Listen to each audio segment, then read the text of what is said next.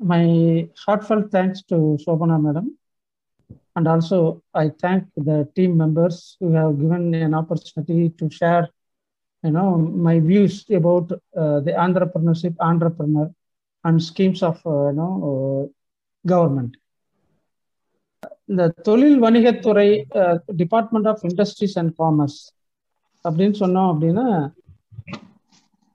இதனுடைய முக்கியமான நோக்கம் என்ன அப்படின்னு கேட்டினா இந்த department deals with MSMEs MSMEs அப்படின்னு ஜென்ரலா நீங்க பேப்பர்ல படிச்சிருந்திருக்கலாம். நிறைய பேர் பேச கேட்டு வந்திருக்கலாம். நியூஸ்ல சொல்லுவாங்க. எம்எஸ்எம்இ அப்படின்னா micro small and medium enterprise enterprises அது என்ன என்டர்பிரைசஸ் அப்படின்னு சொல்லி நீங்க கேட்கலாம். இப்போ ஒரு காலத்தில் of course you know above forty years fifty years இருக்கிறவங்களுக்கு they may be aware the nomenclature SSI small scale industries இப்போ இருக்கிறவங்களுக்கு அந்த ஸ்மால் ஸ்கேல் இண்டஸ்ட்ரீஸ் அப்படிங்கிறத இந்த டெர்மினாலஜி நாமன் கிளேச்சர் வந்து நிறைய பேர் கேட்டிருக்க மாட்டீங்க. இப்போ எல்லாருமே வந்து எம்எஸ்எம்இஸ் எம்எஸ்எம்இ எம்எஸ்எம்இன்னு சொல்லுவாங்க. Uh, இந்த என்டர்பிரைஸ் அப்படிங்கிறது என்ன? இண்டஸ்ட்ரினா என்ன?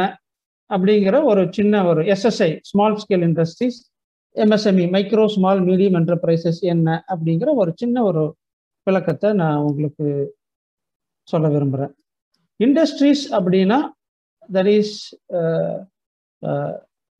producing something that is your raw material வந்து ஒன்றா இருக்கும். இந்த பக்கம் வெளியே வரக்கூடிய ப்ராடக்ட் வந்து வேறையாக இருக்கும். For example if you take இன்னும் கார்மெண்ட்ஸ் கார்மெண்ட்ஸ் மேனுஃபேக்சரிங் யூனிட்ல பார்த்தீங்க அப்படின்னா இன்புட் வந்து உங்களுக்கு கிளாத்தாக போகும். அவுட்புட் வந்து பார்த்தீங்கன்னா கார்மெண்ட்ஸ் தட் இஸ் அது வந்து பார்த்தோம் அப்படின்னா manufacturing value addition that is one form to another form ஒரு நிலையிலிருந்து இன்னொரு நிலைக்கு எது எதெல்லாம் மாறுதோ அது மாதிரி மாறக்கூடியது நம்ம வந்து மேனுஃபேக்சரிங்னு சொல்லுவோம். வேற சர்வீஸ் என்டர்பிரைசஸ் சர்வீஸ் அப்படின்னா there is no such transformation only value addition இருக்கும் பட் வந்து இதுக்கு முன்னாடி என்னவோ அதுதான் பின்னாடி. There is no change in nomenclature or பேர் வந்து மாறாது. அது வந்து அது மாதிரி இருக்கிறது எல்லாமே வந்து சர்வீஸ் என்டர்பிரைசஸ்ன்னு சொல்லுவாங்க. இந்த நைன்டிஸ்க்கு அப்புறம் இந்த உலகமயமாக்கல் தாராளமயமாக்கல் அண்ட் தனியார் மயமாக்கல் எல்பிஜி குளோபலைசேஷன் இன்னும் local that is privatisation and globalisation இது இதுக்கப்புறம் என்ன ஆச்சு அப்படின்னு கேட்டோம் அப்படின்னா இந்த சர்வீஸ் என்டர்பிரைசஸ் நிறைய நம்ம இந்தியாவில் வர ஆரம்பிச்சது. ஐடியும் வந்து ரொம்ப டெவலப் ஆக ஆரம்பிச்சது. இந்த ஐடி செக்டார் நிறைய டெவலப் ஆக டெவலப் ஆக இந்த இப்போ எல்லாரும் நீங்கள் கேள்விப்பட்டிருப்பீங்க ஜிஎஸ்டி அப்படின்னு சொல்லிட்டு கேள்விப்பட்டிருப்பீங்க GST goods and service tax இந்த ஜிஎஸ்டி வந்து இப்போ ரெண்டாயிரத்தி பதினெட்டுல இருந்து தான் அமலுக்கு வந்திருக்கு. இந்த ரெண்டாயிரத்தி பதினெட்டுக்கு முன்னாடி இந்த ஜிஎஸ்டி எப்படி இருந்ததுன்னு கேட்டிங்க அப்படின்னா எக்ஸைஸ் டியூட்டி ஸ்டே அது சென்ட்ரல் கவர்மெண்ட்டுக்கு போகக்கூடிய ஒரு டேக்ஸ் ஸ்டேட் கவர்மெண்ட்டுக்கு வரக்கூடிய டேக்ஸ் வந்து தட் இஸ் டிஎன்ஜிஎஸ்டின்னு சொல்லுவாங்க. சேல்ஸ் டேக்ஸ் ஸ்டேட் கவர்மெண்ட்டுக்கு சேல்ஸ் டேக்ஸ் இது இல்லாமல் இந்த சர்வீஸ் என்டர்பிரைசஸ்க்குலாம் வந்து சர்வீஸ் டேக்ஸ்னு ஒன்றும் கலெக்ட் பண்ணிட்டு இருந்தாங்க. இந்த ஐடி செக்டார் பூம் ஆன உடனே இந்த சர்வீஸ் செக்டாரினுடைய இன்கம் வந்து நிறைய வர ஆரம்பிச்சது. ஸோ அதனால என்ன பண்ணாங்க? சென்ட்ரல் கவர்மெண்ட்ல என்ன பண்ணாங்க அப்படின்னு கேட்டீங்கன்னா இந்த மேனுஃபேக்சரிங் சர்வீஸையும் ஒன்னாக்கி ஜிஎஸ்டின்னு ஒன்று கொண்டு வந்தாங்க. ஸோ அதுதான் வந்து இந்த central excise duty state government sales tax duty and then service tax இது மூணையும் கம்பைன் பண்ணி காமனாக ஒன்றும் ஒரே டேக்ஸ் ஸ்ட்ரக்சராக கொண்டு வந்து ஜிஎஸ்டின்னு கொண்டு வந்தாங்க. இதில் பார்த்தோம் அப்படின்னா இந்த என்டர்பிரைசஸ் அப்படிங்கிறது வந்து மேனுஃபேக்சரிங் இருக்கும். சர்வீஸ் என்டர்பிரைசஸ் இருக்கும். சர்வீஸ் என்டர்பிரைசஸ் அப்படின்னா என்ன அப்படின்னு சொல்லி கேட்கலாம். Say computer centre restaurants or any you know service related repairing and services இது எல்லாமே வந்து service enterprise beauty parlour so you can say beauty parlours அதே மாதிரி um, ஜிம்னாசியம் ஜிம்னாஸ்டிக் அந்த ஃபிட்னஸ் சென்டர்னு சொல்கிறோம் இல்லையா? இது. இது எல்லாமே வந்து சர்வீஸ்ல வரும் சர்வீஸ்ல வரக்கூடியது. ஸோ அந்த சர்வீஸ் அண்ட் தென் மேனுஃபேக்சரிங் ரெண்டையும் ஒன்னா சேர்த்து நம்ம சொல்லக்கூடிய அந்த டெர்மினாலஜி அந்த நாமன் கிளேச்சர் தான் என்டர்பிரைஸ் ஸோ இந்த மைக்ரோ ஸ்மால் மீடியம் என்டர்பிரைசஸ் அப்படின்னா என்ன டிஃபரன்ஸ் அப்படின்னு கேட்டிங்கன்னா இப்போ கடந்த ஆண்டு வரைக்கும் ஒரு நிறுவனத்தில் இல்லை ஒரு ஃபேக்ட்ரியில் இல்லை ஒரு சர்வீஸ் என்டர்பிரைசஸில் இருக்கக்கூடிய இயந்திரங்கள் இயந்திரங்கள்னா மெஷினரி மெஷினரியினுடைய வேல்யூ வச்சு மட்டும் ஒரு என்டர்பிரைஸினுடைய நிலையை அதாவது மைக்ரோ என்டர்பிரைசஸா ஸ்மால் என்டர்பிரைசஸா மீடியம் என்டர்பிரைசஸா அப்படின்னு சொல்லி அதை டிஃபைன் பண்ணிட்டு இருந்தாங்க. இப்போ என்ன பண்ணான்னு கேட்டிங்கன்னா அந்த மெஷினரி வேல்யூ மட்டும் இல்லாமல் டர்ன் ஓவரையும் சேர்த்து ரெண்டையும் ஒன்றா வச்சு தான் இப்போ வந்து ஒரு ஒரு தொழில் நிறுவனம் வந்து வந்து மைக்ரோ தொழில் நிறுவனமாக ஸ்மால் தொழில் நிறுவனமா அல்லது மீடியம் என்டர்பிரைசஸா அப்படின்னு சொல்லிட்டு அதை டிஃபைன் பண்றாங்க. ஸோ இந்த மைக்ரோ தொழில் நிறுவனம் அப்படின்னா என்ன அப்படின்னு கேட்டிங்கன்னா இந்த இயந்திரங்களுடைய மதிப்பு பத்து கோ சாரி இயந்திரங்களுடைய மதிப்பு ஒரு கோடி வரைக்கும் இருக்கிறது. டர்னோவருடைய ஆனுவல் டர்ன் ஓவர் வருடாந்திர டர்ன் ஓவர் வந்து அஞ்சு கோடி வரைக்கும் இருக்கிறதும் இது ரெண்டும் ஒரு சேர இருக்கிறது வந்து மைக்ரோ என்டர்பிரைஸ்ன்னு சொல்லுவாங்க. பிளான்ட் அண்ட் மெஷினரி வேல்யூ ஒரு கோடிக்கு மேல பத்து கோடி வரைக்கும் இருக்கிறதும் தென் டர்ன் ஓவர் அஞ்சு கோடிக்கு மேல ஐம்பது கோடி வரைக்கும் இருக்கிறதும் ஸ்மால் என்டர்பிரைசஸ்ன்னு சொல்லுவாங்க. பிளான்ட் அண்ட் மெஷினரி வேல்யூ பத்து கோடிக்கு மேல ஐம்பது கோடி வரைக்கும் இருக்கிறதும் டர்ன் ஓவர் வந்து ஐம்பது கோடிக்கு மேலே இரநூத்தம்பது கோடி வரைக்கும் இருக்கிறது வந்து உங்களுக்கு வந்து மீடியம் என்டர்பிரைசஸ் சொல்லுவாங்க. ஸோ நம்மளை பொறுத்த வரைக்கும் இந்த ஸ்மால் மீடியம் வந்து மோஸ்ட்லி வராது. ஏன்னா நம்ம இந்த ஐ ஹோப் இந்த குரூப்ல இருக்கிறவங்க எல்லாருமே கேட்டுக்கிட்டு இருக்கிறவங்க எல்லாருமே மேபி முதல் தலைமுறை தொழில் முனைவோர்களாக இருப்பீங்க. இந்த தொழில் முனைவோர்னா என்ன? தொழில் முனைதல்னா என்ன? அப்படின்னு சொல்லிட்டு உங்களுக்கு ஒரு என்னுடைய அனுபவத்துல நான் சொல்றது வந்து தொழில் முனைவு அப்படிங்கிறது வந்து ஒரு ஆப்பர்ச்சுனிட்டியை நீங்க கரெக்டா கண்டுபிடிச்சு அந்த ஆப்பர்ச்சுனிட்டியை உபயோகப்படுத்தி ரிஸ்க் எடுத்து அது மூலயமா நீங்க வந்து லாபம் சம்பாதிக்கிறது தான் அது வந்து entrepreneurship that is it is a balancing act between the opportunity and risk opportunity இருக்கு. இந்த ஆப்பர்ச்சுனிட்டி மட்டும் இருந்தால் போதாது. அந்த ஆப்பர்ச்சுனிட்டியில் போய் you have to take risk risk in the sense நீங்கள் பணம் அதில் இன்வெஸ்ட் பண்ணணும். உங்களுடைய உழைப்பு அதில் இன்வெஸ்ட் பண்ணணும். இட் இஸ் நீங்கள் வந்து அதை அதை அதிலிருந்து நமக்கு எவ்வளோ ப்ராஃபிட் கிடைக்கும்? லாபம் வருமா வராதா அப்படின்னு தெரியாது. But you have to take a risk அந்த ரிஸ்க் கால்குலேஷன் அந்த உங்களுடைய அந்த ப்ராஜெக்டில் வந்து பார்த்தோம் அப்படின்னா அந்த ரிஸ்கினுடைய wherever there is a high risk profit அதிகமாக இருக்கும். ரிஸ்கே இல்லாத பிஸ்னஸ்ல பார்த்தீங்க அப்படின்னா உங்களுக்கு ப்ராஃபிட் ரொம்ப ரொம்ப கம்மியாக இருக்கும். அது உங்களுக்கு நல்லா புரியும்படி ஒரு உதாரணத்துக்கு நான் சொல்லணும் அப்படின்னா இப்போ நான் வந்துட்டு ஒரு ஒரு லட்ச ரூபாய் பணம் இருக்கு. அந்த ஒரு லட்ச ரூபாய் இன்வெஸ்ட் பண்ணி சின்னதாக ஒரு கடை வச்சுன்னு வச்சிங்களேன் அதில் வர்ற ஒரு இன்கம்க்கும் அது வந்து ரிஸ்க் எடுக்கிறீங்க. ஏன்னா யூ கேன் கெட் நல்ல ரிட்டர்ன்ஸ் வரலாம் வராமல் கூட போகலாம். ஆனால் ரிஸ்கே நான் எடுக்க மாட்டேன் அப்படின்னு சொன்னீங்கன்னா நீங்கள் பேங்க்ல போய் இன்வெஸ்ட் பண்ணீங்கன்னு வச்சுங்களேன் பேங்க்ல இன்வெஸ்ட் பண்ணனா ஒரு ஃபிக்ஸடு ஒரு செவன் பர்சன்ட் உங்களுக்கு வந்து லாபம் கிடைக்கும். ஸோ அதே இந்த பேங்க்ல போட்டிருக்கிற பணத்தை ஐ மீன் நீங்க வந்து ஷேர்ல இன்வெஸ்ட் பண்ணீங்கன்னு வச்சுங்க ஷேர் ஷேர் கம்பெனி ஷேர்ல இன்வெஸ்ட் பண்ணீங்கன்னா இட் இஸ் அ ரிஸ்க் உங்களுக்கு வந்து ரிட்டர்ன்ஸ் வந்து டுவெண்ட்டி பர்சன்ட் கிடைக்கலாம் ஃபிஃப்டீன் பர்சன்ட் கிடைக்கலாம் இல்லது வந்து ரிட்டர்ன்ஸே கிடைக்காம கூட போகலாம்.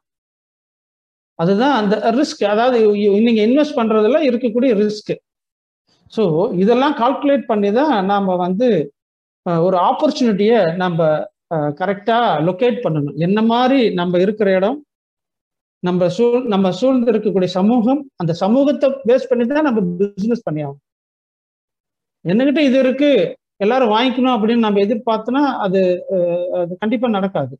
மக்களுக்கு என்ன தேவை இந்த சமயத்துல? நாம இப்போ சொல்லணும் பேண்டமிக் சமயத்துல இப்ப எல்லாம் பார்த்தோம் அப்படின்னா இந்த இனிஷியல் ஸ்டேஜ்ல இந்த மாஸ்க் தயாரிச்சவங்களும் நல்லா சம்பாரிச்சுட்டு இருப்பாங்க. இப்ப எல்லாருமே எவரிபடி எல்லா இடத்துலயும் இந்த மாஸ்க் நிறைய இனிஷியல் நம்ம வந்து ஒரு லாஸ்ட் இயர்லாம் பார்த்துருப்போம். மாஸ்க்லாம் எங்கேயுமே கிடைக்கிறதே கஷ்டம். ரொம்ப ரேரா இருக்கும். இப்ப திருமண பக்கம்லாம் பெட்டி கடை முதல் கொண்டு எல்லா இடத்துலயும் தெருவுக்கு தெரு மாஸ்க் வந்து ரோட்ல வந்து வச்சு வித்துக்கிட்டு இருக்கிறாங்க. ஸோ அதுதான். சரி இனிஷியலா இது மாதிரி ஜஸ்ட் ஒரு உதாரணத்துக்காக சொன்னேன். ஸோ இது மாதிரி நமக்கு அந்த சூழ்நிலை அந்த சமூகத்தில் இருக்கக்கூடிய சூழ்நிலை எல்லாத்தையும் நம்ம தெரிஞ்சுக்கிட்டு அதுக்கு தகுந்த மாதிரி நம்ம வந்து ஒரு பிஸ்னஸை வந்து செலக்ட் பண்ணி ரிஸ்க் எடுத்து இன்வெஸ்ட் பண்ணி ஒர்க் பண்ணி நம்ம லாபம் சம்பாதிக்கணும். இன்னும் இன்னும் இந்த ஆந்திரப்புறனர் அப்படின்னா என்ன அப்படின்னு கேட்டிங்கன்னா ஆந்திரப்புறனர்ஷிப் அப்படின்னா என்னன்னு கேட்டிங்கன்னா சிம்பிளாக ஒரே வரியில சொல்லணும்னா பணம் சம்பாதிக்கிறது அவ்வளோதான் சட்ட திட்டங்களுக்கு உட்பட்டு லீகல் ஆக்டிவிட்டி லீகலா ஒரு ஆக்டிவிட்டி செஞ்சு பணம் சம்பாதிக்கிறது that is an entrepreneurship entrepreneurship அப்படின்னா ஒரு வெளியில வந்து பூக்கடை வச்சிருப்பாங்க பெட்டி கடை வச்சிருப்பாங்க. அவங்களும் ஒரு ஆந்திரப்பிரினர் தான். அதே ஒரு மல்டி மில்லியனர் வந்து ஒரு பெரிய கார்பரேட் கம்பெனி அம்பானி மாதிரி இருக்காங்க. அவங்களும் ஆந்திரப்பிரினர் தான். ஆல் ஆர் ஆந்திரப்பிரினர்ஸ் நம்ம வந்து சின்ன கடை வச்சிருக்கிறவங்க ஆந்திரப்பிரினர் இல்லை அப்படின்னு நம்ம சொல்ல முடியாது. நான் இதுக்கு நான் அதுக்கு என்ன அப்படின்னு கேட்டீங்கன்னா எல்லாமே உழைப்பு வேணும். ஒவ்வொரு பிஸ்னஸ்க்கும் ஒவ்வொரு சில கஷ்ட நஷ்டங்கள் இருக்கு. இதுக்கு முன்னாடி நான் கிருஷ்ணகிரியில் ஒர்க் பண்ணேன். ஒரு சிக்ஸ் செவன் இயர்ஸுக்கு முன்னாடி வரைக்கும். டூ தௌசண்ட் லெவன்ல இருந்து ஃபோர்டீன் வரைக்கும் ஐ வாஸ் இன் கிருஷ்ணகிரி. அப்போ மார்னிங் வாக் போயிட்டு ஜஸ்ட் ஒரு ஒரு ஜங்ஷன்ல கிராஸ் பண்ணி ஒரு வரக்குள்ள பேப்பர் வாங்கிட்டு வீட்டுக்கு போவேன். ஸோ அந்த கார்னர் கடையில் மார்னிங் ஒரு சிக்ஸ் தேர்ட்டி செவனுக்கு நான் போய் அந்த கடையில் பேப்பர் வாங்குறதுக்காக நான் நின்னேன்னா I have to wait for five to ten minutes to get paper at least five minutes ஒரு பத்து பேர் எப்பயுமே அந்த கடையில் இருப்பாங்க. வெத்தலை பாக்கு வாங்குறீங்க சிகரெட் வாங்குறீங்க பேப்பர் வாங்குறீங்க. வேற எதனாச்சும் கடையில் இருக்கிற பிஸ்கட் வாங்குறீங்க. நிறைய ஐட்டம்ஸ் இது பா இது மாதிரி எல்லாம் நாலஞ்சு பேர் இருந்துகிட்டே இருப்பாங்க. ஒரு அட்லீஸ்ட் ஒரு ஃபைவ் மினிட்ஸ்னாச்சும் ஆகும். ஒரு டூ த்ரீ மினிட்ஸ் வெயிட் பண்ணி தான் நம்ம பேப்பர் வாங்க வேண்டியிருக்கும். அந்த கடைக்காரர் அந்த பெட்டி கடைக்காரரு எவ்வளோ சம்பாதிக்கிறார் அப்படின்னு கேட்டிங்கன்னா at the end of the day three thousand rupees per day is earning அந்த அந்த கார்னர் கடையில் இருக்கிறவர். So monthly is earning about a lakh rupee சாதாரணமாக ஒரு பெட்டி கடை. நம்ம வந்து ரொம்ப கேவலமாக நிறைய பேர் எந்த தொழில் செய்கிறோம் அப்படிங்கிறது பார்த்துட்டு பெட்டி கடையா? அது என்ன அப்படின்னு நம்ம நம்ம வந்து ஒரு மாதிரி கே நினைக்கலாம். அது ஒரு டீசென்ட் பிஸ்னஸ் இல்லைன்னு நினைக்கலாம். பட் அது வந்து ஒரு ஒரு நியாயமாக கஷ்டப்பட்டு உழைச்சி செய்யக்கூடிய ஒரு தொழில். அதில் வந்து லாபம் இருக்கு. அந்த அந்த அந்த பிஸ்னஸ் அந்த பெட்டி கடை அதுக்கு சக்சஸ் என்ன அப்படின்னு பார்த்தீங்கன்னா ரெண்டு விஷயம் இருக்கு. அந்த கடை இருக்கிற லொக்கேஷன் ஒன்று ரெண்டாவது பார்த்தீங்க அப்படின்னா அந்த கடையில் காலையில் அஞ்சு மணிக்கு he has to start night பதினோரு மணி வரைக்கும் கடை திறந்துருக்கும். ரெண்டு பேர் பிரதர்ஸும் மாறி மாறி இருப்பாங்க. இல்லை சம்டைம்ஸ் அவங்க ஒய்ஃபும் இருக்கலாம். ஸோ இது மாதிரி பார்த்தீங்க அப்படின்னா எல்லா தொழிலுமே வந்து நல்ல தொழில். இப்போ நாம் எங்கனாச்சும் இது மாதிரி ஒரு மீட்டிங்க்கு போனோம்னா என்னுடைய ஃப்ரெண்ட்ஸே நிறைய பேர் கேட்பாங்க. என்னோட ரிலேட்டிவ்ஸ் கேட்பாங்க என்ன தொழில் பண்ணலாம்? எல்லா தொழிலுமே நல்ல தொழில். நம்ம அதை எப்படி பண்றோங்கிறத பொறுத்து தான் இருக்கு. ஏன்னா நாம் இன்னைக்கு நாம செஞ்சா அது பாத்தீங்கன்னா நல்ல தொழில் இல்லாம இருக்கும். இன்னொருத்தர் செஞ்சா அது வந்து பாத்தீங்கன்னா சக்சஸ்ஃபுல்லா செய்வார். ஐயோ நம்ம மிஸ் பண்ணிட்டுமே அப்படின்னு நம்ம நினைக்க முடியாது. இட் டிபெண்ட்ஸ் ஆன் இது எப்படின்னு கேட்டீங்கன்னா ஒரு தொழிலை நம்ம எப்படி செய்யறோம் அப்படிங்கிறத பொறுத்து தான் அது சக்சஸ் இருக்கு. எந்த இடத்துல எந்த சூழ்நிலையில நம்ம அந்த தொழிலை நம்ம செய்யறோம் அப்படிங்கிறது தட் இஸ் அனதர் ஒரு முக்கியமான ஒரு எந்த ஒரு புதிய தொழில் நம்ம ஆரம்பிச்சோம் அப்படின்னாலும் முதல் மாதத்திலேயே முதல் நாளிலேயே நமக்கு வந்து லாபம் வரும்னு சொல்ல முடியாது. என்னுடைய அனுபவத்துல அல்லது எனக்கு எனக்கு முன்னாடி இருந்த அனுபவத்துல இந்த தொழில் முனைவோர்களோட நாங்க இன்டராக்ஷன்ல இதெல்லாம் நான் பார்த்தது என்ன சொல்றேன் அப்படின்னா எந்த ஒரு தொழில் முதல் மூன்று ஆண்டுகளுக்கு தொடர்ந்து லாபமோ நஷ்டமோ தொடர்ந்து நடத்தி வருகிறார்களோ அந்த தொழில் நிறுவனம் சக்சஸ்ஃபுல்லா லைஃப் டைமுக்கு போகும் அப்படிங்கிறது ஒரு ஜென்ரல் ஒரு thumb rule first three years first three எந்த தொழில் நம்ம ஃபர்ஸ்ட் நம்ம என்ன பண்ணுவோம்னு கேட்டீங்கன்னா ஜென்ரலா மோஸ்ட்லி இந்த முதல் தலைமுறை தொழில் முனைவர்கள்லாம் ஆரம்பிப்போம். ஒரு ரெண்டு மாசம் பார்ப்போம் மூணு மாசம் பார்ப்போம் நாலு மாசம் பார்ப்போம். ஒன்றும் லாபம் கையை கிடைக்குது அப்படின்னா உடனே நம்ம வந்து என்ன பண்ணிடுறோம் மூடிடுறோம் நிறைய பேர் அது மாதிரி தான் பண்றாங்க. சரி வரல மூடல. ஆரம்பத்துல கஷ்டங்கள் இருக்குதான் செய்யும். இந்த முதல் தலைமுறை தலைமுறை தொழில் முனைவர் பண்ற இன்னொரு மிஸ்டேக் என்ன அப்படின்னு கேட்டீங்கன்னா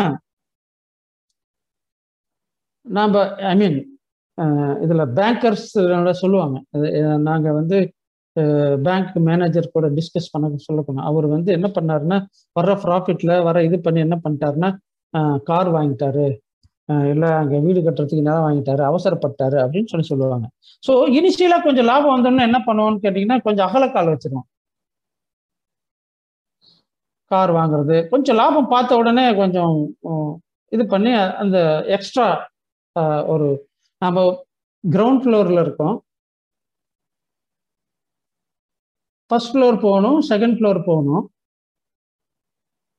நம்ம ஒரே ஜம்ப்ல ஃபர்ஸ்ட் ஃப்ளோர் போயிட முடியாது. நான் இருக்கேன் என்னுடைய ஃப்ரெண்ட் இருக்காரு. ஈவன் ஸோ நான் ஒவ்வொரு ஸ்டெப்பாக தான் என்னால் போக முடியும். என் ஃப்ரெண்டு ரெண்டு ரெண்டு ஸ்டெப்பாக ஏறி போவார். எனக்கு முன்னாடி எம்எஸ்எஸ் ரவின்னு ஒரு ஜிஎம் இருந்தார். அவர் அவர் பார்த்தீங்க அப்படின்னா ரெண்டு ரெண்டு ஸ்டெப்பாக ஏறுவார். ஸோ இது டிபெண்ட்ஸ் ஒவ்வொருத்தருக்கும் ஒவ்வொரு மாதிரி ஒரு தகுதிகள் இருக்கு. எல்லாரும் வந்து அவர் பாருங்க அவர் கார் வாங்கிட்டாரு. அவர் டக்குன்னு ஒரே வருஷத்துல மேலே வந்துட்டாரு. நாமளும் அது மாதிரி பண்ணி அதை பண்ணலாம் இது பண்ணலாம் கார் வாங்கலாம் அப்படின்னு சொல்லி ஸோ ஒரு பிஸ்னஸ்க்கு நீங்க வந்து வரக்கூடிய பணத்தை நீங்க வந்து அந்த பிஸ்னஸ்லயே போட்டு ரொட்டேட் பண்ணுமே தவிர அதுல இருந்து கம்ப்ளீட்டா எடுத்துடக்கூடாது நீங்க வந்து அந்த பிஸ்னஸ்ல ஒர்க் பண்றீங்க. ஸோ அந்த ஒர்க் பண்றதுக்கு உண்டான கூலி எடுத்துக்கலாம். வருஷம் முடிஞ்ச பின்னாடி கொஞ்சம் ப்ராஃபிட் எடுத்துக்கலாம். அதுக்காக வந்து நீங்க வந்து வர்ற ப்ராஃபிட் எல்லாமே எடுத்துக்கிட்டே நீங்க வந்து வேற டைவெர்ட் பண்ணிடக்கூடாது. ஸோ இது இது வந்து ஜென்ரலா வந்து எல்லாரும் ஒரு செய்யக்கூடிய ஒரு மிஸ்டேக் ஒன்றும் ப்ராஃபிட் வர ஆரம்பிச்சுன்னா அகலக்கால் வச்சிருவாங்க. இல்லை நஷ்டம் வர ஆரம்பிச்சுன்னா உடனே மூடி க்ளோஸ் பண்ணிடுவாங்க. அதுவும் வந்து இனிஷியலாக கண்டிப்பாக நஷ்டம் வரதான் செய்யும். அதை நம்ம வந்து எஸ்டிமேட் பண்ணணும். கரெக்டாக நம்ம அது how we are preparing the project அப்படிங்கிறத பொறுத்து நமக்கு எல்லாமே நமக்கு வந்து தெரிஞ்சிருக்கணும். ஒரு பிஸ்னஸில் இறங்குறோம் அப்படின்னு கேட்டிங்கன்னா இப்போ உதாரணத்துக்கு சொல்லணும் அப்படின்னு கேட்டிங்கன்னா டே ஒன்லேயே நம்ம வந்து ஒரு நல்ல சமையல்காரராக ஆக முடியாது. அம்மாவுக்கு தெரியும். நம்ம வீட்டில் இருக்கிற லேடிஸ்க்கு தெரியும். எவ்வளோ ரைஸ் போட்டு எவ்வளோ பேருக்கு சாப்பிட முடியும். என்ன அப்படிங்கிறதுல எல்லாம் தினம் ஒரு பத்து பேர் கெஸ்ட் வந்திருக்காங்கன்னா அது எவ்வளோ சமைக்கணுங்கிறது கண்டிப்பாக எங்களுக்கு தெரியும். ஸோ அது மாதிரி நம்ம ஒரு பிஸ்னஸ் செய்கிறோம் அப்படின்னா நமக்கு வந்து எல்லாம் தெரிஞ்சிருக்கணும். அந்த ரா மெட்டீரியல் அந்த பொருளை எங்கே வாங்குறாங்க? அதை கொண்டு வரத்துக்கு எவ்வளோ டிரான்ஸ்போர்ட் நம்ம இடத்துக்கு கொண்டு வரத்துக்கு எவ்வளோ டிரான்ஸ்போர்ட் காஸ்ட் ஆகும்? அதை வாங்கின பொருள் எவ்வளோ நாள் கழிச்சு விற்குது வெளியில்? நம்ம கிட்ட ஸ்டாக் வச்சிருந்து எவ்வளோ நாள் கழிச்சு விற்க போகுது? அந்த அவ்வளோ நாள் வச்சிருக்கிற இடத்துக்கு அதுக்கு உண்டான இன்ட்ரெஸ்ட் என்ன கால்குலேஷன் நம்ம இடத்தினுடைய இன்ட்ரெஸ்ட் என்ன? நம்மளுடைய சம்பளம் என்ன? இது எப்படி நம்ம வந்து எவ்வளோ அதிகமாக அந்த பொருள் மேலே எவ்வளோ லாபம் வச்சு விற்கணும் கஸ்டமர் எப்படி ஹேண்டில் பண்ணணும்? நம்ம பொருள் விற்றுனா உடனே பணம் நமக்கு திரும்பி வருமா? ஒரு மாசம் கழிச்சு வருமா? ரெண்டு மாசம் கழிச்சு வருமா? மூணு மாசம் கழிச்சு வருமா?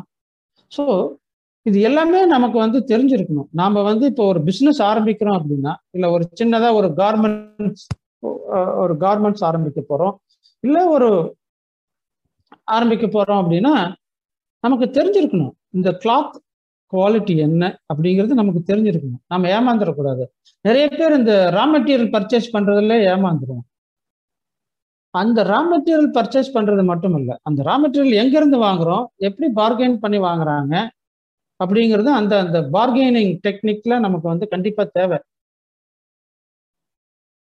அதை நீங்க வந்து அந்த வாங்கிட்டு வந்து அதை கன்வெர்ட் பண்றதுக்கு இப்போ ஒரு டெய்லரிங் மிஷின் இருக்கு. அந்த டெய்லரிங் மிஷின்ல ஒரு ஆவரேஜ் டெய்லர் ஒரு நாளைக்கு எத்தனை ட்ரெஸ் தப்பாரு அப்படின்னு நமக்கு தெரிஞ்சிருக்கணும். நம்ம கிட்ட வேலை செய்யற தொழிலாளி நம்மளை ஏமாத்திடக்கூடாது. அதே மாதிரி இதெல்லாம் இதெல்லாம் அதே மாதிரி அந்த ஒரு நாளைக்கு எவ்வளவு மணி நேரம் மெஷின் ஓடும் அதுக்கு எவ்வளவு கரண்ட் செலவாகும் கரண்ட் பில் எவ்வளவு ஒரு மந்த்லி கரண்ட் பில் எவ்வளவு வரும்? ஸோ அந்த மேனுஃபேக்சரிங் காஸ்ட் நீங்க raw material cost manufacturing cost மேனுஃபேக்சரிங்னா என்ன? நீங்க வந்து லேபர் காஸ்ட் லேபர் காஸ்ட் நமக்கு வந்து அதுவும் தெரிஞ்சிருக்கணும். ஒரு டெய்லருக்கு எவ்வளவு சம்பளம் கொடுக்கலாம் மேக்சிமம் மினிமம் இவ்வளோ இவ்வளோ அவரோட குவாலிட்டிக்கு தகுந்த மாதிரி எவ்வளோ சம்பளம் கொடுக்கலாம்.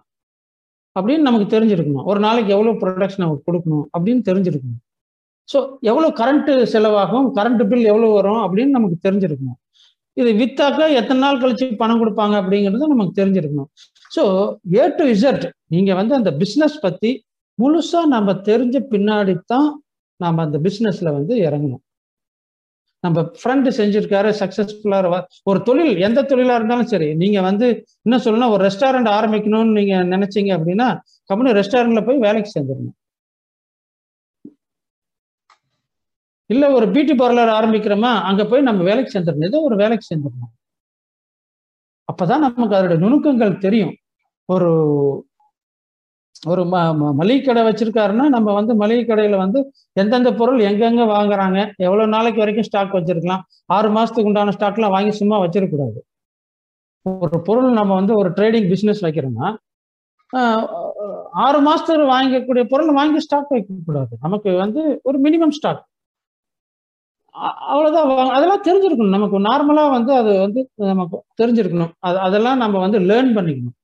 இது வந்து இந்த தொழில் முனைவோர் அப்படிங்கிறது அந்த எக்ஸ்பீரியன்ஸ் ப்ராக்டிக்கலா நமக்கு என்ன தெரியணும் அப்படிங்கிறது கண்டிப்பா தெரிஞ்சாதான் ஒரு சக்சஸ்ஃபுல்லா நம்ம ஒரு ஆண்டர்பிரினரா நம்ம வர முடியும். That is more important thank you sir sir ஒரு சின்ன இது.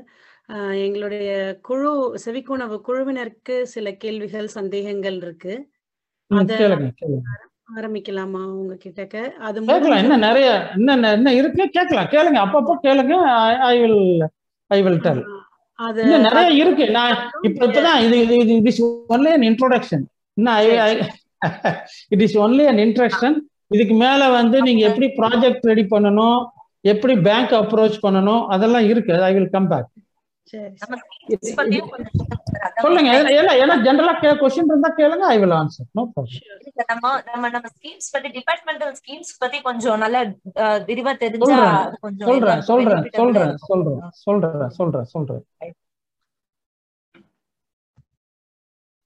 ஸோ இந்த ப்ராஜெக்ட் நீங்க வந்து எந்த தொழில் செய்யறதுனாலும் நமக்கு வந்து ஒரு ப்ராஜெக்ட் எங்க நம்ம வந்து நம்ம ஒரு ஒரு ஒரு அவுட்லைன் நமக்கு தெரியணும் ஒரு ப்ராஜெக்ட் ரிப்போர்ட் நீங்க வந்து சொந்தமா பணம் போட்டு செஞ்சாலும் சரி இல்லை பேங்க்ல நம்ம போய் லோன் வாங்கி நம்ம ஒரு தொழில் செய்யறோம் அப்படின்னாலும் we need a project report இந்த ப்ராஜெக்ட் ரிப்போர்ட்டுக்கு நான் சொன்ன மாதிரி எல்லா டீட்டெயில்ஸ்லையும் உங்களுக்கு தெரியணும். மெஷினரிஸ் என்னென்ன மெஷினரிஸ் வாங்கணும்? எல்லாத்துக்கு முன்னாடி இந்த டிமாண்ட் எவ்வளோ இருக்குன்னு தெரியணும். டிமாண்டுக்கு தகுந்த மாதிரி தான் நீங்க வந்து மேனுஃபேக்சர் நம்ம வந்து பிளான் பண்ணணும் நம்ம. உங்களுக்கு வந்து மார்க்கெட் சர்வே uh, மாதிரி நீங்க வந்து எடுக்கணும். எந்த ஒரு தொழில் செஞ்சாலும் சரி இது ஒரு மாசத்துல எவ்வளோ நம்மளால சேல்ஸ் பண்ண முடியும் இந்த இடத்துல எவ்வளோ டிமாண்ட் இருக்கு அந்த மார்க்கெட் அந்த சுச்சுவேஷன் நீங்கள் தகுந்த மாதிரி அதுக்கு தகுந்த மாதிரி தான் நீங்கள் வந்து ஒரு கார்மெண்ட்ஸ் ஆரம்பிக்கிறதா இருந்தால் பத்து மிஷின் போடலாமா இருபது மிஷின் போடலாமா ஐம்பது மிஷின் போடலாமா இல்லை அஞ்சு மிஷின் போடலாமா அப்படிங்கிறத பொறுத்து நாம வந்து we have to think so அதனால ஜென்ரலி இனிஷியலாக வந்து ஒரு மினிமம் கெப்பாசிட்டியில் ஆரம்பிக்கிறது தான் ஒரு ஒரு நல்ல ஒரு பிளானாக இருக்கு. ரொம்ப இனி அதே மாதிரி நம்ம ஒரு முதன் முதல்ல ஒரு தொழில் ஆரம்பிக்கிறோம் அப்படின்னா சொந்தமாக லேண்ட் வாங்கி சொந்தமாக கட்டடம் கட்டி சொந்தமாக மெஷின் வாங்கி ஆரம்பிக்கணுங்கிறது இட் இஸ் நாட் ஒரு ஒரு நல்ல ஐடியா கிடையாது. எடுத்த உடனே லேண்ட்லையும் பில்டிங்லையும் மணி இன்வெஸ்ட் பண்ணுறது it is not a good idea இனிஷியலாக வந்து ஒரு ரெண்டல் பிளேஸில் நீங்கள் இருந்து மெஷின் மட்டும் நீங்கள் வாங்கி இன்ஸ்டால் பண்ணி அதில் ஆக்டிவிட்டி நீங்கள் பர்ஃபார்ம் பண்ணி கொஞ்சம் இந்த மார்க்கெட்டிங் ஸ்கில்லாம் இம்ப்ரூவ் பண்ணி நல்ல ஒரு மார்க்கெட் பிடிச்ச பின்னாடி ஒரு டூ இயர்ஸ் த்ரீ இயர்ஸ் உங்க பிஸ்னஸ் கொஞ்சம் டெவலப் பண்ணிட்டு அதுக்கப்புறமேல நீங்கள் சொந்த இடத்துக்கு நம்ம மூவ் பண்ணிக்கலாம். ஜென்ரலாக இப்போ உதாரணத்துக்கு நம்ம சொன்னோம் அப்படின்னு கேட்டிங்கன்னா நம்ம நம்ம முதல்ல வாடகை வீட்டில் தான் இருப்போம். தென் கொஞ்ச நாள் கழிச்சு கொஞ்சம்லாம் பணம் சேர்த்துட்டு அதுக்கப்புறம் சொந்த வீடு கட்டுற மாதிரி. இது எப்பயுமே வந்து இனிஷியலாக ஸ்டார்ட் பண்ணுறவங்க ஒரு ரெண்டல் பிளேஸில் போய் பண்ணுறது தட் இஸ் குட் ஒரு ஒரு நல்ல ஒரு ஐடியாவாக இருக்கும்னு நான் நினைக்கிறேன். ஸோ அந்த ப்ராஜெக்ட் ரிப்போர்ட் நீங்கள் வந்து ப்ரிப்பேர் பண்றதுங்கிறது ரொம்ப ஒரு முக்கியமான ஒரு ஆஸ்பெக்ட் இந்த ப்ராஜெக்ட் ரிப்போர்ட்ல நீங்க வந்து இந்த பிரேக் ஈவன் அப்படின்னு ஒன்று சொல்லுவாங்க. இந்த பிரேக் ஈவன் அப்படின்னா ஒரு எவ்வளவு சேல்ஸ் பண்ணாதான் உங்களுக்கு உங்க எக்ஸ்பெண்டிச்சருக்கு கட்டுப்படி ஆகும் அப்படிங்கிறது ஒரு பிரேக் ஈவன் ஐசுவா மேடம் நல்லா தெரியும். இது வந்து பாத்தீங்க அப்படின்னா உங்க expenditure raw material cost manufacturing cost manufacturing காஸ்ட்னா நீங்கள் வந்து labour cost EB bill other expenditure இது எல்லாம் சேர்த்து நீங்கள் வரக்கூடிய லாபம் மினிமம் அந்த ஒரு அட்லீஸ்ட் ஒரு எக்ஸ்பெண்டிச்சருக்குனாச்சும் செலவாகக்கூடிய அளவுக்கு இருந்தால் தான் நீங்கள் வந்து சக்ஸஸ்ஃபுல்லாக இருக்க அந்த பிரேக் ஈவன் என்ன அப்படிங்கிறத நீங்கள் அந்த ப்ராஜெக்ட் ரிப்போர்ட்டில் நீங்கள் அதை ஒர்க் அவுட் பண்ணி கண்டுபிடிக்கணும். ஸோ இவ்வளோ சேல்ஸ் பண்ணாக்க நமக்கு இவ்வளோ லாபம் வரும். ஸோ இந்த லாபம் நமக்கு வந்து நம்ம சம்பளம் கொடுக்கறதுக்கு நம்மளுடைய சம்பளத்துக்கு கரண்ட் பில்லுக்கு இதுக்கெல்லாம் சரியா இருக்கும். அப்படிங்கிற அந்த கால்குலேஷன் இருக்கு. அந்த பிரேக் ஈவன் பாயிண்ட்டை பிரேக் ஈவன் என்ன அப்படிங்கறத நீங்க அனலைஸ் பண்ணுங்க. தென் அனதர் பாயிண்ட் மேடம் வந்து ஸ்கீமை பத்தி சொன்னாங்க. அதுக்கு நான் அடுத்த பாயிண்ட்டுக்கு வரேன் நான். இப்போ ஜென்ரலா நம்ம வந்து பேங்க்குக்கு நாம போக்குள்ள நாங்க ப்ராக்டிக்கலா என்னுடைய சர்வீஸ்ல பார்த்தது பார்த்தீங்கன்னா ரூரல் ஏரியாலும் சரி அர்பன் ஏரியாலும் சரி இந்த முதல் தலைமுறை தொழில் முனைவோர்கள் வந்து பேங்க்குக்கு நாம் போகக்குள்ள ஒரு பக்காவா நம்ம ஃபர்ஸ்ட் போய் ப்ரெசென்ட் பண்ணக்குள்ள இம்ப்ரெஸ் பண்ணணும். Impress first impression is the பெஸ்ட்னு சொல்லுவாங்க. அது மாதிரி பேங்க் மேனேஜர் என்ன மாதிரி கேள்வி கேட்டாலும் நமக்கு வந்து பதில் சொல்ல தெரியும். நம்ம அது உதாரணத்துக்கு ஒரு சின்ன ஒரு இது கேட்குறேன். நாம வந்து இப்போ ஒரு ப்ராஜெக்ட் நீங்க ரெடி பண்ணி பேங்க்குக்கு எடுத்துட்டு போறீங்க.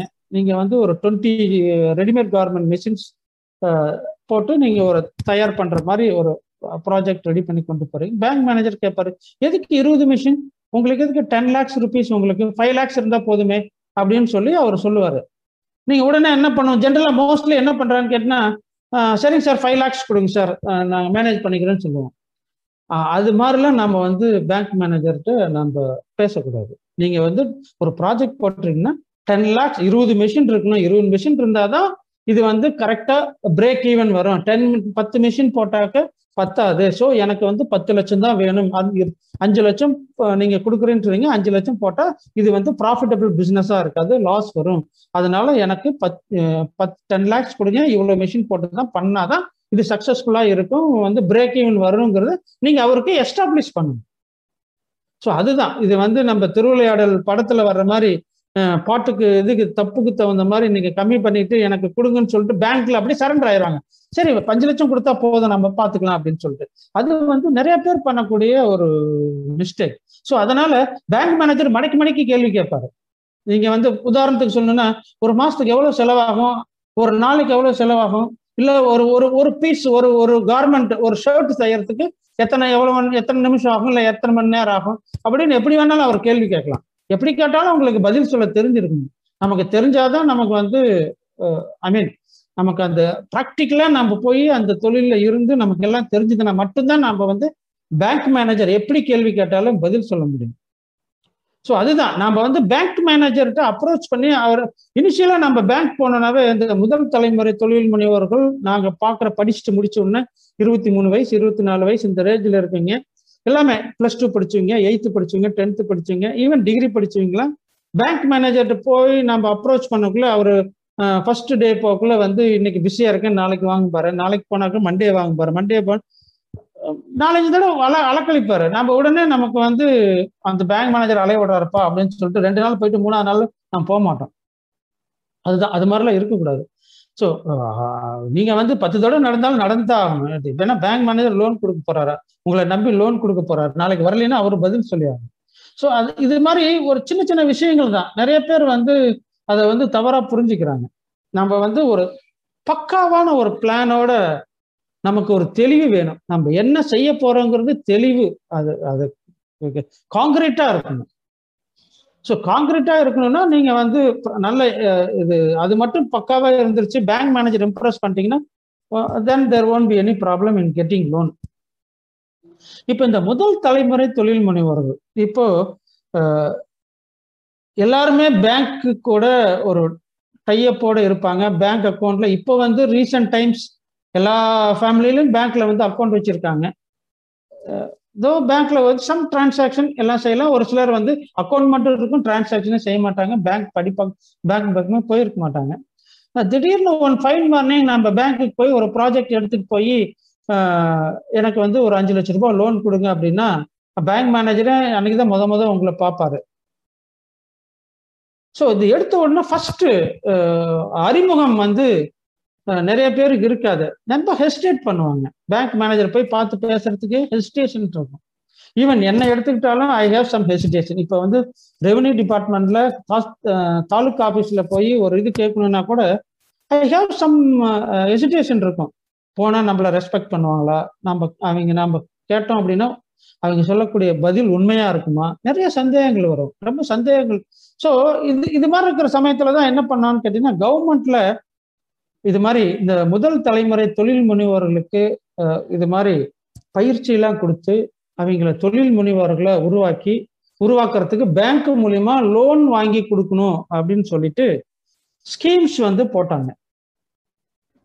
இப்போ ஒரு ஒரு திட்டம் ஒரு திட்டம்னா ஒரு லட்ச ரூபான்னு வச்சுக்கலாமே ஒரு உதாரணத்துக்கு.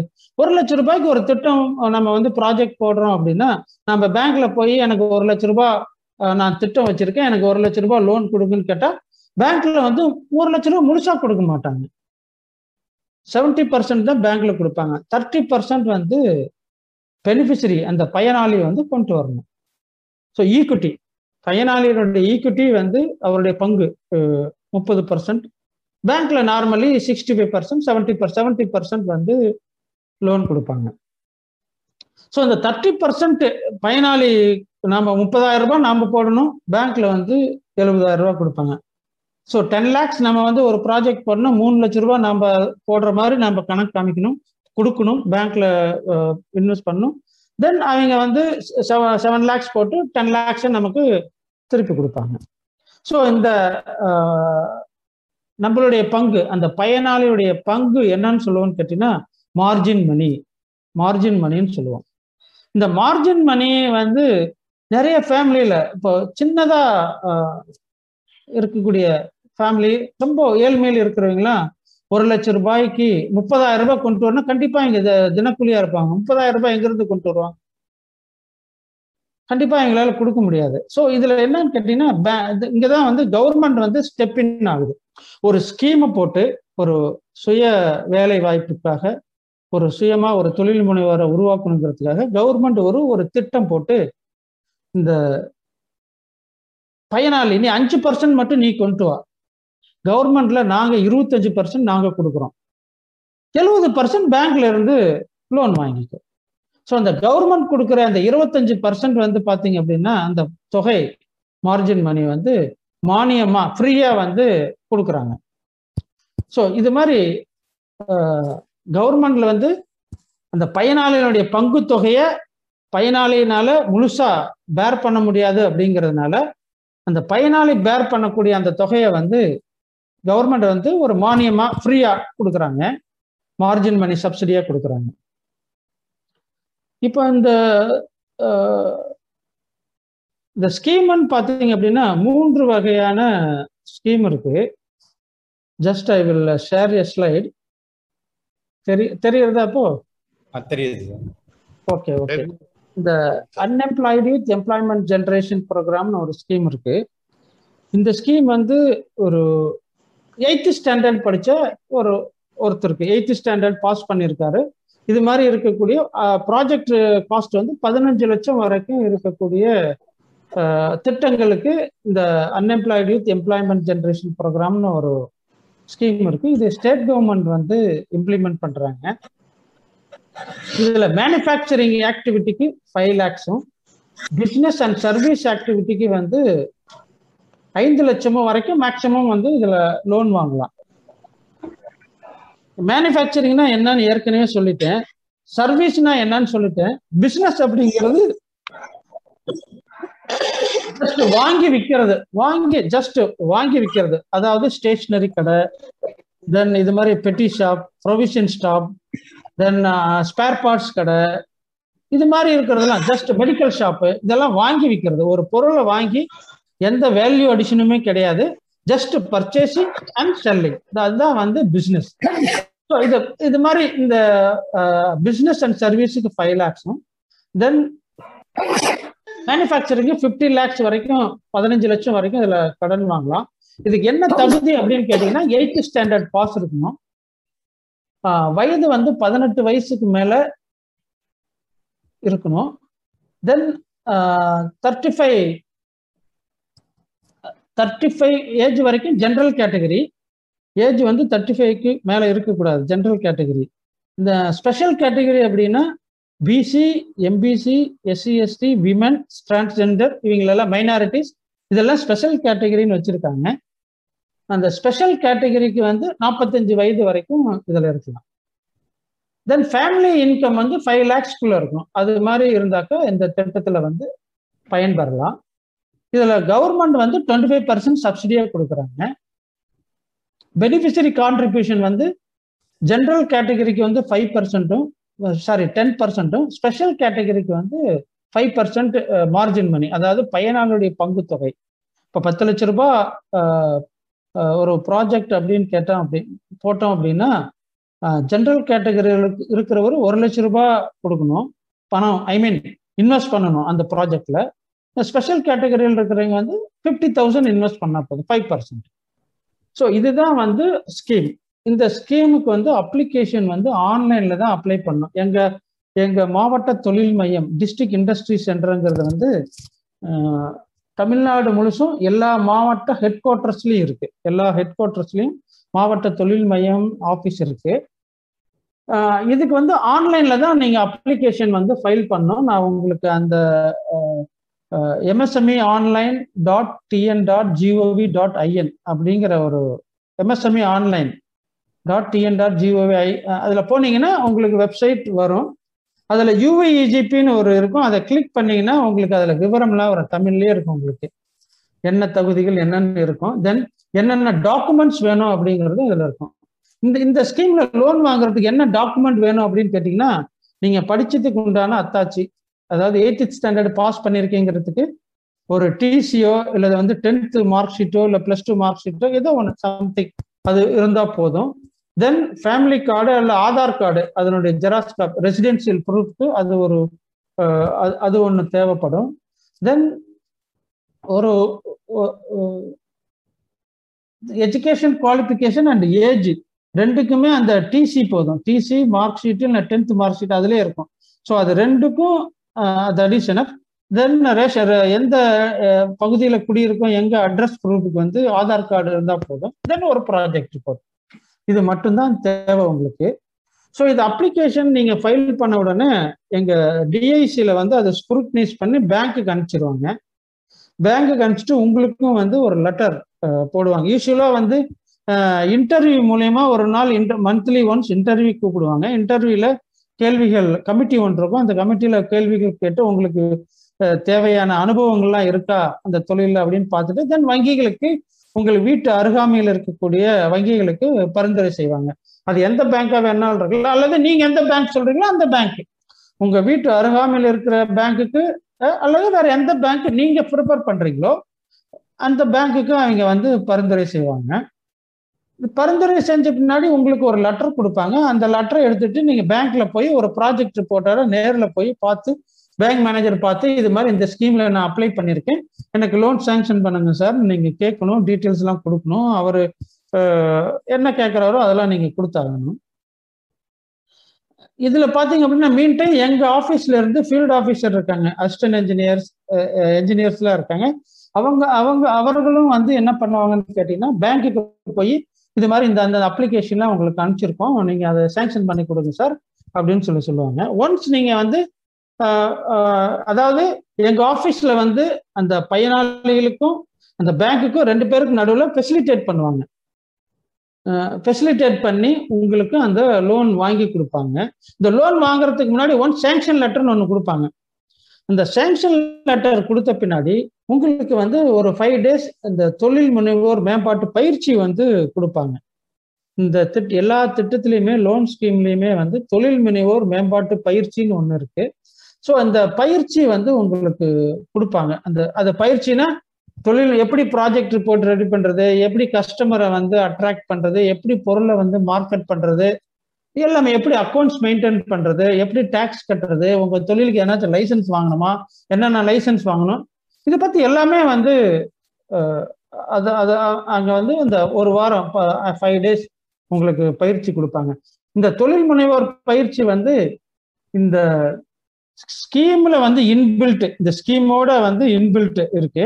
இது இல்லாம எங்க துறையினுடைய அனதர் ஒரு அங்கம் வந்து தொழில் முனைவோர் மேம்பாட்டு நிறுவனம்னு ஒன்று இருக்கு. சென்னை ஈக்காட்டு தாங்கல்ல ஆஃபீஸ் இருக்கு. அவர்கள் வந்து இது மாதிரி எல்லாரும் யார் வேணாலும் பயிற்சி டைரக்டா அங்க கான்டாக்ட் பண்ணினா அவங்களுக்கு மந்த்லி அவங்க பயிற்சி நடத்துறாங்க. ஆன்லைன் பயிற்சி இந்த ட்ரைனிங் மேம்பாட்டு பயிற்சி தொழில் முனைவோர் மேம்பாட்டு பயிற்சி இருக்கு. அதுல நீங்க ஃப்ரீ ஆஃப் காஸ்ட் தான். எந்த பணமும் கிடையாது. உங்களுக்கு இந்த ஸ்கீமை பத்தி சொல்லுவாங்க. இன்னும் நிறைய விஷயங்கள் அவங்க வந்து பயிற்சி உங்களுக்கு கொடுப்பாங்க. எப்படி வந்து உங்களுடைய அந்த தொழில் முனைவும் அந்த தன்மை அந்த ஆண்டர்பிரினர்ஷிப் அந்த குவாலிட்டிஸ் ஃபைன் டியூன் பண்றது இம்ப்ரூவ் பண்றது எப்படி பேங்க் அப்ரோச் பண்றது பேங்க் மேனேஜர் என்னென்னலாம் கேள்வி கேட்பாரு எப்படிலாம் பதில் சொல்லணும். ஸோ இது எல்லாமே வந்து அவங்க சொல்லி கொடுப்பாங்க. இந்த தொழில் முனைவோர் பயிற்சி. இந்த இந்த ஸ்கீம்ல கொடுக்கக்கூடிய தொழில் முனைவோர் பயிற்சி முடிஞ்ச பின்னாடி ஒரு சர்டிபிகேட் கொடுப்பாங்க. அந்த சர்டிபிகேட் கொண்டு போய் பேங்க்குக்கு கொடுத்தீங்கன்னா பேங்க்ல வந்து உங்களுக்கு லோன் கொடுப்பாங்க. லோன் கொடுப்பாங்கன்னா நம்ம கையில பணம் கொடுக்க மாட்டாங்க. நீங்க வந்து இந்த ப்ராஜெக்ட்ல ரெடி பண்ணி அப்ளை பண்ணக்குள்ளேயே நீங்க கொட்டேஷன்ஸ் வாங்கி கொடுக்கணும். நீங்க அஞ்சு லட்ச ரூபாயோ பத்து லட்ச ரூபாயோ நீங்க வந்து பத்து லட்ச ரூபாய் அப்படின்னா அந்த பத்து லட்ச ரூபாய் என்னென்ன செலவு பண்ண போறீங்க? பேங்க்ல பத்து லட்ச ரூபாய் கொடுத்தாக்க நான் வந்து இத்தனை மெஷின் வாங்குவேன். என்னென்ன பொருள் வாங்குவேன் அப்படிங்கிற லிஸ்ட் உங்களுக்கு கொட்டேஷன் வாங்கணும். ரா மெட்டீரியல் வாங்குறதுக்கு ஒர்க்கிங் கேபிட்டல் ரா மெட்டீரியல் வாங்குறதுக்கு இவ்வளோ ரா மெட்டீரியல் வந்து ஒன் சைக்கிள் ரா மெட்டீரியல் வாங்குறதுக்கு நான் இவ்வளோ பணம் வந்து நான் செலவு பண்ணுவேன். அதுக்கு நீங்க கொட்டேஷன்ல வாங்கி கொடுக்கணும். அந்த கொட்டேஷன்ல வாங்கி கொடுத்தீங்கன்னா தென் பேங்க் மேனேஜர் வந்து டைரக்டா அந்த மெஷினரி சப்ளை பண்றவருக்கும் அந்த ஒர்க்கிங் கேபிட்டல் சப்ளை பண்ற கொட்டேஷன் பண்றவங்களுக்கும் அவங்களுக்கும் டிடிஓ டிடி கொடுப்பாரு. நீங்கள் அந்த டிடி வாங்கி கொண்டு போய் அங்கே கொடுத்துட்டு மிஷினை வாங்கிக்கணும் ரா மெட்டீரியல் வாங்கிட்டு நீ have to start business so இதுதான் வந்து இந்த ஸ்கீமில் இருக்கக்கூடிய ஒரு ஜென்ரல் ப்ரொசீஜர் இதெல்லாம் வந்து இந்த ஸ்கீமில் வந்து இந்த பாக்குமட்டை செய்யக்கூடிய ஒரு ஒரு ப்ராஜெக்ட் இது வந்து கிளாஸ் அப்பாரட்டஸ் இந்த scientific glass apparatus five lakhs project so இது அனதர் ஸ்கீம் வந்து பார்த்தீங்க அப்படின்னா இந்த prime minister's employment generation programme இந்த ஸ்கீம் வந்து பார்த்தீங்க அப்படின்னா டுவெண்ட்டி ஃபைவ் லேக்ஸ் வரைக்கும் இதில் லோன் வாங்கலாம். அதே மாதிரி தான் ஜென்ரல் கேட்டகரிக்கு வந்து பத்து பர்சன்ட் நீங்கள் போடணும். தென் ஸ்பெஷல் கேட்டகரிக்கு அஞ்சு பர்சன்ட் நீங்கள் வந்து கொடுக்கணும்.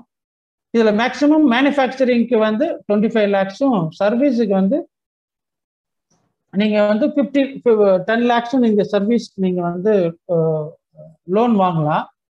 இதில் எஜுகேஷன் குவாலிஃபிகேஷன் பார்த்தோம் அப்படின்னு கேட்டிங்கன்னா மேனுஃபேக்சரிங்க்கு பத்து லட்சத்துக்கு மேலே இருந்தாலும் சர்வீஸ் ஆக்டிவிட்டிக்கு அஞ்சு லட்சத்துக்கு மேலே இருந்தாலும் நீங்கள் வந்து எயித்து ஸ்டாண்டர்ட் பாஸ் பண்ணியிருக்கணும் இல்லை நான் வந்து மேனுஃபேக்சரிங் பத்து லட்சத்துக்கு கம்மியாக தான் இருக்கிறேன் அப்படின்னா நீங்கள் படிக்கணுங்கிற அவசியமே கிடையாது.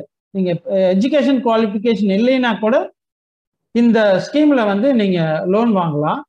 ப்ரொவைடட் நீங்கள் உங்கள் project cost manufacturing less than ten lakhs இருக்கணும். சர்வீஸ் வந்து லெஸ் தென் சர்வீஸ் ஆக்டிவிட்டிஸ் வந்து லெஸ் தென் ஃபைவ் லேக்ஸ் இருக்கணும். அதே மாதிரி மினிமம் ஏஜ் பார்த்தீங்க அப்படின்னா எயிட்டீன் இயர்ஸ் மேக்ஸிமம் ஏஜ் இதில் கிடையாது. அதெல்லாம் ஃபார்ட்டி ஃபைவ் இயர்ஸ் ஏஜ் இருக்கு. இதுக்கு வந்து மேக்ஸிமம் ஏஜ் லிமிட் கிடையாது. ஈவன் ஃபிஃப்டி இயர்ஸ் இருந்தால் கூட நீங்கள் வந்து இந்த ஸ்கீமில் லோன் வாங்குறதுக்கு வாய்ப்புகள் இருக்குது இது இந்த ஸ்கீம் வந்து மத்திய அரசாங்கத்தால் நடத்தப்படுற ஒரு ஸ்கீமு இதுல வந்து சப்சிடி பார்த்தீங்க அப்படின்னா பதினஞ்சு பர்சன்ட்ல இருந்து முப்பத்தஞ்சு தேர்ட்டி ஃபைவ் பர்சன்ட் முப்பத்தஞ்சு பர்சன்ட் வரைக்கும் சப்சிடி இருக்கு. அதாவது ரூரல் ஏரியாவில் ரூரல் ஏரியாவில் இந்த ஸ்பெஷல் கேட்டகரி பெனிஃபிஷரிஸ்க்கு வந்து தேர்ட்டி ஃபைவ் பர்சன்ட் சப்சிடியும் ஜென்ரல் கேட்டகரி பெனிஃபிஷரிஸ்க்கு வந்து டுவெண்ட்டி ஃபைவ் பர்சன்ட் சப்சிடியும் கொடுக்குறாங்க. அர்பன் ஏரியாவில் ஸ்பெஷல் கேட்டகரிக்கு டுவெண்ட்டி ஃபைவ் பர்சன்ட் சப்சிடியும் தென் ஜென்ரல் கேட்டகரிக்கு ஃபிஃப்டீன் பர்சன்ட் சப்சிடியும் கொடுக்குறாங்க. Uh, ஸோ இது இதில் இந்த ஸ்கீமில் என்ன ஒரு அடிஷ்னல் அட்வான்டேஜ்னு கேட்டிங்கன்னா அப்பர் ஏஜ் லிமிட் கிடையாது எஜுகேஷன் குவாலிஃபிகேஷன் கிடையாது. நீங்கள் வந்து ரூரலாக இருந்தீங்கன்னா தேர்ட்டி ஃபைவ் பர்சன்ட் வரைக்கும் சப்சிடி வாங்குறதுக்கு உங்களுக்கு ஒரு வாய்ப்பு இருக்கு. அப்படிங்கிறது. அதே மாதிரி அந்த ஸ்கீம் மாதிரி இதுலேயும் வந்து உங்களுக்கு ஒன் வீக் ட்ரைனிங் கொடுப்பாங்க. இது இதுலேயும் அந்த வந்து ட்ரைனிங் இருக்கு.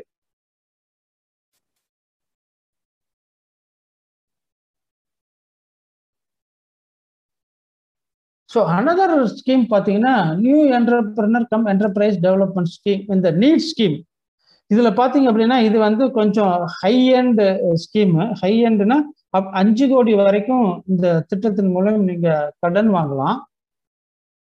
ஃபைவ் குரோர் வரைக்கும்.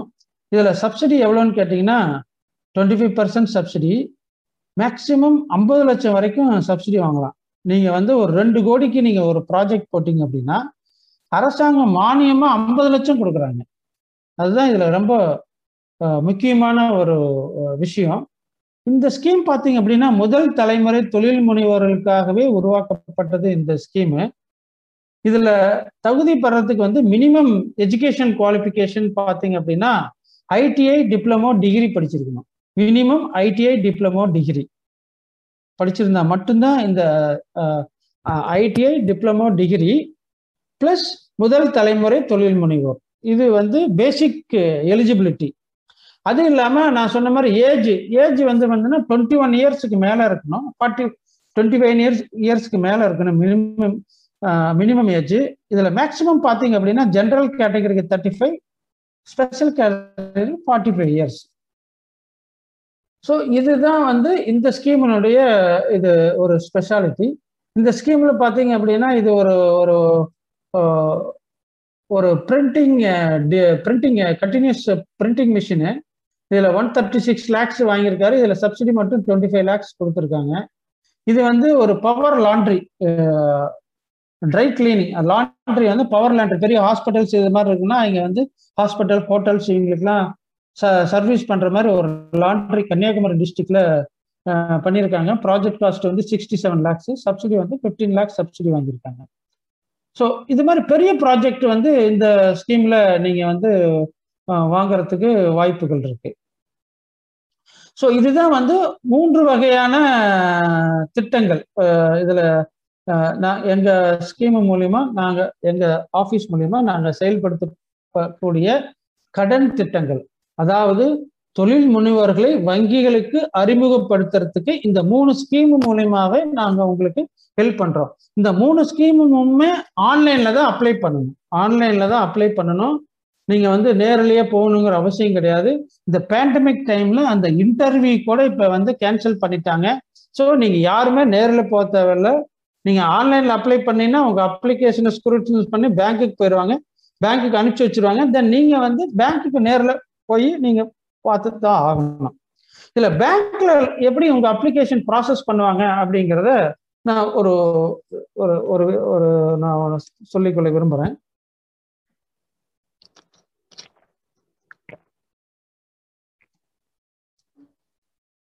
இதுல பாத்தீங்க அப்படின்னா பத்து லட்சம் வரைக்கும் இருக்கக்கூடிய ப்ராஜெக்ட் காஸ்ட் டென் லேக்ஸ் வரைக்கும் இருக்கக்கூடிய ப்ராஜெக்ட் காஸ்ட்டுக்கு சொத்து அடமானம் வாங்கக்கூடாது. சொத்து அடமானம் வாங்கக்கூடாதுங்கிறது ரிசர்வ் பேங்கினுடைய உத்தரவு. எல்லா பேங்க்லயும் ஆல் நேஷனலைஸ் பேங்க் மட்டும் இல்ல ஷெட்யூல் கமர்ஷியல் பேங்க் இந்த கரூர் ரிசர்வ் பேங்க் ஐஓபி இது மாதிரி இது பிரைவேட் செக்டார் பேங்க் எல்லாத்துக்குமே டென் லேக்ஸ் வரைக்கும் இருக்கக்கூடிய லோனுக்கு சொத்து அடமானம் வாங்காம தான் கொடுக்கணுங்கிறது ரூல்ஸ் இருக்கு. பட் ரூல்ஸ் ஃபாலோ பண்றாங்களா அப்படிங்கறத அது நெக்ஸ்ட் கொஸ்டின் பட் இந்த ஸ்கீம் மூலியமா போனோம் அப்படின்னா மேக்சிமம் வந்து உங்களுக்கு நாங்கள் வந்து ஃபெசிலிட்டேட் பண்ணி சொத்து அடமானம் இல்லாமல் வாங்கி கொடுக்குறது தான் எங்களுடைய பணி அந்த இதுக்கு.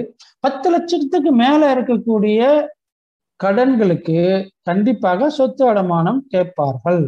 நமக்கு வந்து லேண்டு பில்டிங் இது மாதிரி எதனாச்சும் கொலாட்ரல் செக்யூரிட்டி தேவில் இன்சிஸ்ட் சார் நான் ஒரு கோடிக்கு ஒரு நல்ல ப்ராஜெக்ட் ஒரு இன்னோவேட்டிவ் ப்ராஜெக்ட் வச்சுருக்கேன். பட் ஆனால் எனக்கு ப்ராப்பர்ட்டி இல்லை. நான் என்ன பண்ணுறது நான் எப்படி நான் முன்னுக்கு வர்றது? எப்படி தொழில் முனைவராக மாறுறது?